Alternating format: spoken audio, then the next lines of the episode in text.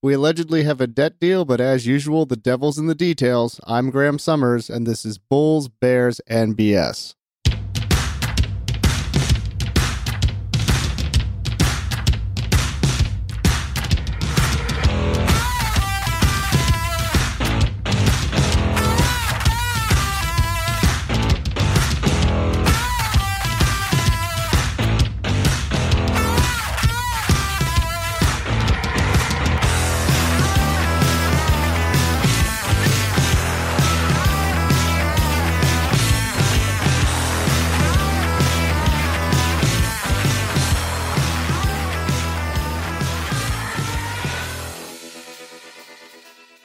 Welcome back to Bulls, Bears, and BS. I'm Graham Summers, and today is Wednesday, May 31st, 2023. The biggest development we have, although there's quite a few developments to cover, the biggest one is that allegedly there is a debt deal in place between the GOP and the Biden White House. Now, as I noted before, and I, as I wrote in my best selling book, The Everything Bubble, there's one basic thing we need to know about Washington, and that's that politicians promise and then the bond markets deliver. And what I mean by this is that if you look at our political system from sort of a 20,000 foot view, the overall trend is as follows Politician A makes some basic promise to fix some basic problem that involves spending money. Politician A doesn't actually have any money and doesn't spend his or her own money. Politician A spends our money in the form of tax revenue. And if tax revenue is not adequate to cover the spending, then the US government issues debt to finance the spending. That's essentially everything that's been done in this country politically since the 70s, at the very least. And that's what's going on here again. The debt deal is a farce to begin with. First and foremost, there's no spending cuts this year. The spending cuts next year are a mere 0.2% of GDP, which again is basically negligible. And then there's no spending caps and there's no debt limit until 2025, which of course is after the 2024 presidential election and the 2024 congressional election. So essentially, once again, politicians kick the can down the road. They're not going to make any legitimate decision on capping the amount of spending that's being done until the next political cycle. Now, there's one other component here which is pretty amazing, and uh, I have to give a hat tip to Bill King for catching this but ultimately, the Office of Management and Budget Director has been given sole waiver authority to spend if it's deemed necessary for program delivery. This was actually noted by Representative Nancy Mace on Twitter yesterday. But the gist of it is this is that this debt deal is really not a debt deal in the slightest, in the sense that all these negotiations, all this alleged, you know, back and forth on whether or not to cut spending and how much cuts are going to be implemented all have been wiped out by a single line which states that ultimately the Office of Management Budget Director, who was appointed by President Biden, has the sole waiver authority to spend as deemed necessary to deliver various programs. So essentially, whatever programs they implement, if it's deemed necessary to spend a certain amount of money to make sure that program's delivered, then they can go ahead and do it. So if you think there's going to be any kind of decline or drop in spending going forward, you're mistaken and the implications of this are actually quite significant. First and foremost, it means that there's going to be a lot of debt issued by the US in the coming months and years. As we've noted previously, starting with COVID 19, the US has been running emergency level deficits. A deficit is when the government takes in less money than it needs and consequently has to go to the debt markets to finance things. This hits a peak of 3 trillion in 2020, but it's still well over 1.2 trillion. And based on this current deal, there's really no cap to anything. They could run it back up to 2 trillion if they wanted to. The second component to that is that the US already has 31 trillion in debt, and who knows how high this is going to go before 2025. Now, everyone's been talking about, oh, our children's future and we need to cut back on spending. And I'm totally on in that camp. I think that the way the government spends money is ridiculous. But the real arbiter of whether or not that's going to be a problem is the bond market. The backdrop that has permitted the United States to rack up this massive debt mountain in the first place is the bond market. And from 1982 to 2022, the bond market was in a large secular bull market, meaning that over that time, the general trend was bond prices went up and bond yields went down. And what that means is that throughout that time period, in the big picture, it became ever increasingly cheaper for the United States to issue debt. And consequently, they did. And so did everyone else, from corporations to individuals. Although I should clarify, individuals don't issue debt, they take on debt, but you get the general idea. So, what does this have to do with this spending deal? Well, the bull market in bonds, as we've noted before, ended in 2022. And what this means is that overall, yields on bonds are now much higher than they've been for quite some time. Now, if you look at a chart of, say, the yield on the two year US Treasury, you'll see that the yield is now where it was in 2007. And you might say, oh, well, big deal. It's just back to where it was then. But it is a big deal because in 2007, the US had less than 10 trillion in debt, and currently it has 31 trillion in debt. You could do something similar with the yield on the 10 year US Treasury or the yield on the 30 year US Treasury, and so on and so forth. So, the gist of what I'm saying is these yields have now gone up quite a bit because of inflation arriving in the financial system. And that's a big issue because what that means is that it's now a lot more expensive for the US to issue debt. Consider that if the US issued short term debt, say something shorter than one year, anytime in the last two or three years, it probably paid less than 0.5% on that debt. Well, it's now paying 5%. So we're talking about a massive increase in the cost of funding the debt.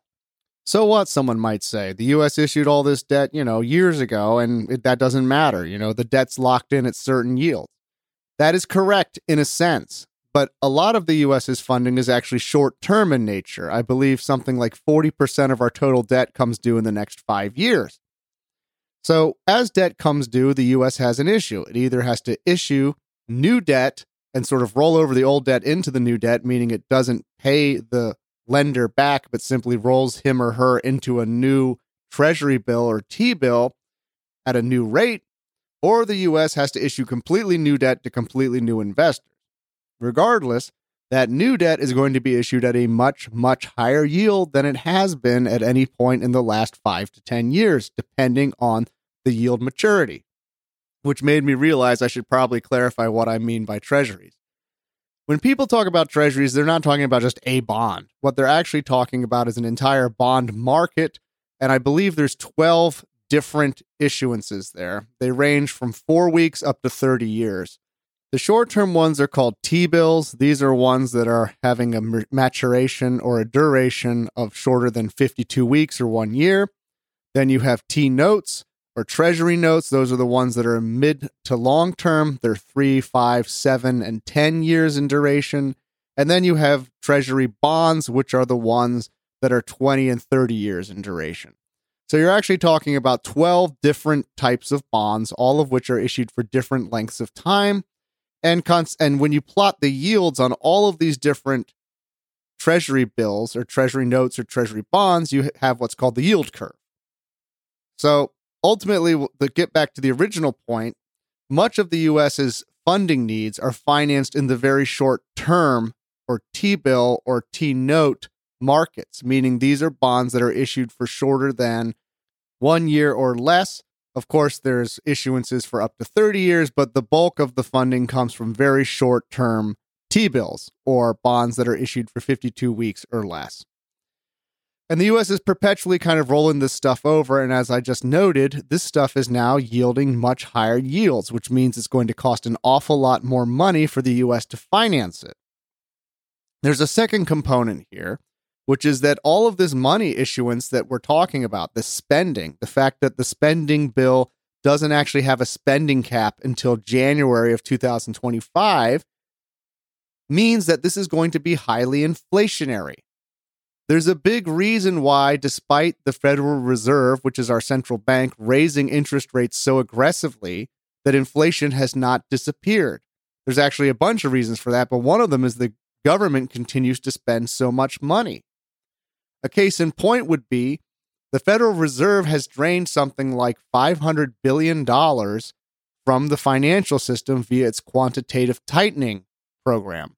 Now, what this consists of is that the U.S.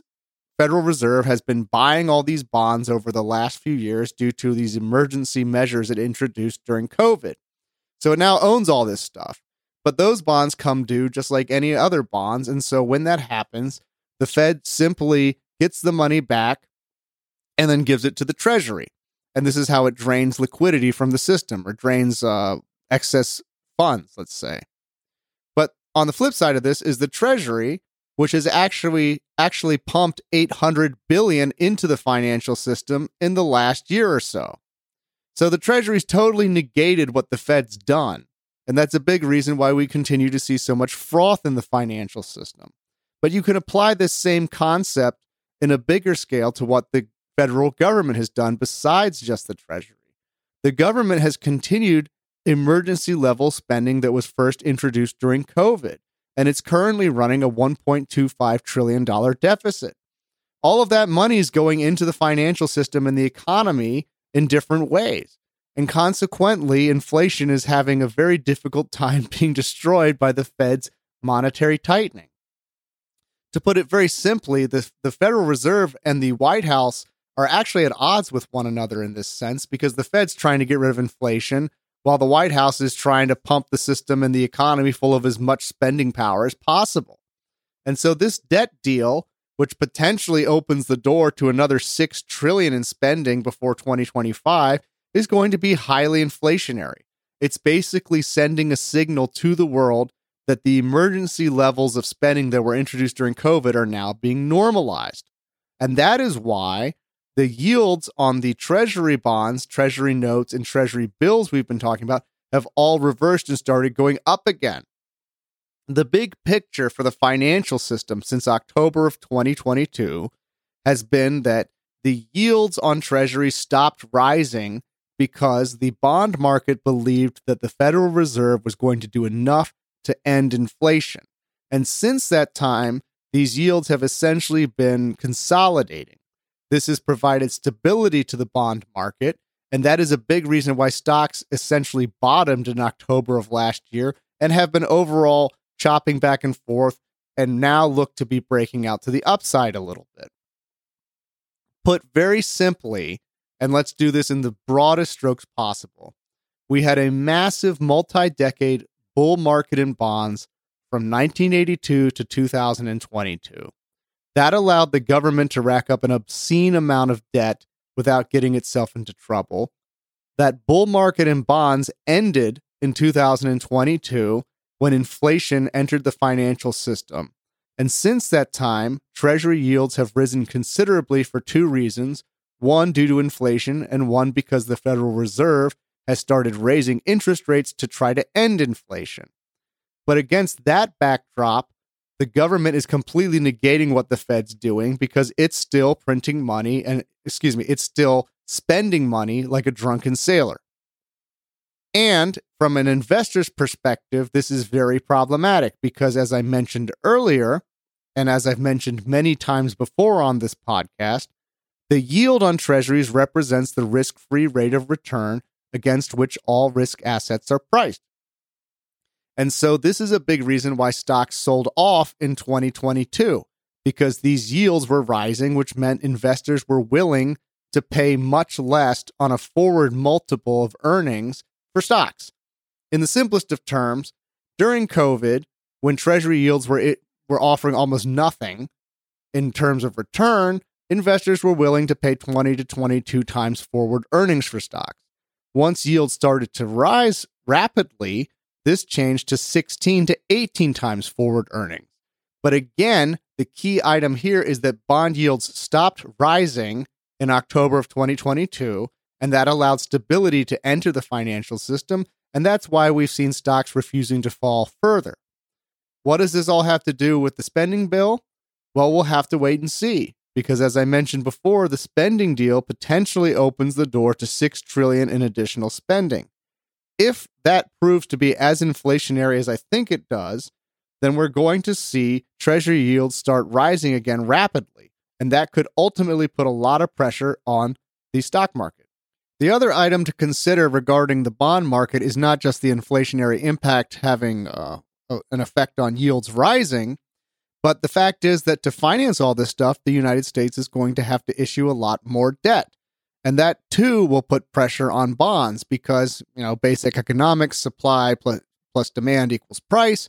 Well, if there's a lot of supply coming to the market and the demand's not necessarily there or definitely not there at current yields, then you're going to see bonds sell off again. So there's a lot going on here, but the most important thing we need to just keep in mind is that the most important asset class in the world is bonds. Bonds have stabilized be- from October of 2022 until currently, based on this idea that the Fed's got inflation under control. The government now appears to be announcing that it's going to continue its spending spree. That's putting pressure on bonds again. And if that is in fact going to happen, then the US is going to have to issue a lot more debt. Again, that's more pressure on bonds, and inflation is going to remain very sticky, more pressure on bonds. Another component to this mess is now the Federal Reserve. As I mentioned earlier, the Fed and the White House are now going against each other. The White House is embarking on, or at least attempting to continue its spending spree while the Fed's trying to tamper down inflation. If this spending bill goes through, it means that the Fed likely is going to have to be more aggressive with rate hikes. Now, going into this situation about the debt ceiling, the narrative was that the Fed had essentially raised rates to roughly where they were supposed to be, 5%, and that the Fed was going to essentially pause here and kind of just monitor things or be data dependent. However, since this whole debt ceiling fiasco started, the odds of the Fed having to raise rates in June has dropped has jumped quite a bit, and we're also starting to see the potential for the Fed having to raise rates again in July. What this means is potentially the terminal rate going to five and of course, if the government does indeed spend another six trillion in the next two years, it wouldn't be surprising to see the Fed having to raise rates to six percent. What does that do? Well, remember, the risk free rate of return concerns yields on treasuries, and the Fed's now raising rates to try to catch up to treasuries. This is all telling us that the quote cost of money in the financial system is likely going to be higher. And also, there's the expression higher for longer, meaning the Fed's going to have to raise rates higher than people expect, and it's then going to have to keep them there for a prolonged period. So, this idea that the Fed might be able to just raise rates to a certain level and then pause, or raise rates to a certain level and then suddenly start cutting again, that's gone. That's completely gone. Instead, what it now looks like, and this is especially true if this spending deal goes through, is that the Fed's going to have to raise rates more, and those rates are going to have to stay at elevated levels for a prolonged period. That's a pretty big deal because it changes the entire game plan for the financial system anyone betting on this idea that there's going to be a rapid shift in Fed policy and the Fed suddenly starts cutting again, well, that's no longer going to be possible. So, this is again another component. As you can see, this is a bit of a difficult podcast to do. There's a lot of moving parts here, and this is all very fluid and dynamic. Now, this brings us to stocks. What exactly is going on in the stock market? Because, as you know, I've been quite bearish for some time, and I've been talking about the risks to the downside. And yet the stock market absolutely refuses to break down. Every dip is getting bought. And it looks as though, if anything, the 200 day moving average for many of the indices is turning up, which means the intermediate term, excuse me, intermediate term trend is now going to be upwards. What's going on right now is that a small number of stocks in just a smaller number of sectors is essentially propping up the entire market. The number of stocks is about seven or eight, and it's the big tech plays Nvidia, Microsoft, Apple, Alphabet, Meta, those ones. They are essentially masking a lot of de- deterioration that is occurring elsewhere in the market. There are eight sectors. So altogether, I believe there's 10 sectors in the S&P 500. 8 of them are actually currently trading at multi-quarter lows. That means they're trading at levels that they haven't been to in at least three months, if not six months or nine months. The ones that are doing this are things like consumer staples, energy, consumer discretionary, healthcare, real estate, utilities, materials, and industrials.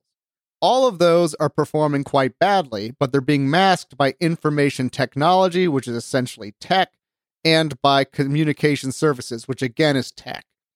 So the reason this is all happening is, as I've mentioned before, the S&P 500 is very heavily weighted towards tech. Tech is the largest sector in the market in terms of weighting. It's about 28%. It's actually larger than the second and third largest sector by weights combined. So tech is essentially eclipsing all this deterioration that's occurring underneath the surface of the market. And in fact, I think I saw yesterday the number of stocks hitting new lows while the S&P 500's at new highs is at its biggest divergence since the tech bubble in 2000. So we're seeing a lot of deterioration and in fact the bulk of the market, something like 480 plus stocks are actually not doing that well, but a small number of them, which happen to also be the largest stocks on the market and the most heavily weighted stocks on the market, are masking this because they're doing so well. And the reason they're doing so well is because of the artificial intelligence or AI bubble, which is this new kind of growth industry that everyone's obsessing about. It's not really clear what this is going to do in terms of economic growth. It's not really clear what this is even going to do in terms of profits. What is clear is that this AI is in a bubble, and bubbles can last much longer and go much further than anyone anticipates. See NVIDIA. Nvidia stock was already up over 100% year to date based on the hype and hope of the AI bubble before it reported its first quarter results. But the first quarter results were actually not even that great. True, the company did 7.19 billion, which was in revenues, which was up 19% from the previous quarter, but year over year revenues were down 13%, so the company's actually not growing like everyone thinks. But the stock exploded almost 30% to the upside because the company announced an upgrade to its second quarter revenue outlook, outlook from 7 billion to 11 billion. Now this is a massive increase in outlook. It's a, almost a 64% increase and that's why the stock exploded to the upside. Everyone sees it as a massive growth stock. However, on an annualized basis, 11 billion per quarter comes to 44 billion a year, and the company's trading at a trillion dollars in market cap. So this is an absurdly expensive company. This is actually a very dangerous situation because first and foremost, bubbles are irrational and they always burst. So if the only thing that's really holding up your stock market is a bubble in a particular sector, that's quite dangerous. The other thing that's dangerous is when people are buying stocks against economic deterioration based on the hope that the Fed's going to have to start cutting rates and easing monetary conditions. If that were actually to happen here, meaning the Fed suddenly announces, say today, that it's going to start easing monetary conditions, well, inflation's still at 5% according to the official data points. What would it do to inflation if the Fed suddenly abandons its monetary tightening? So, I don't mean to be sort of so negative all the time on stocks. The point is, there are very real risks here. Don't get me wrong, I have clients who are trading this to the long side, but we are not heavily invested. We've been in mostly cash since April of 2022, and we shifted to mostly short term T bills in March of this year. So we are playing this to the upside. We've got some AI plays, we've got some growth plays, but we're not heavily invested. We're not putting massive amounts of capital to work here because of all these risks. So let's do a little roundup here. The debt deal is not concluded. There's a proposed deal that's on the table. If that deal is signed off on by the Republicans, then it's going to open the door to a much greater amount of spending in the coming months. That will involve both higher inflation and greater debt issuance by the United States, which is going to make it more expensive for the United States to finance its debt payments.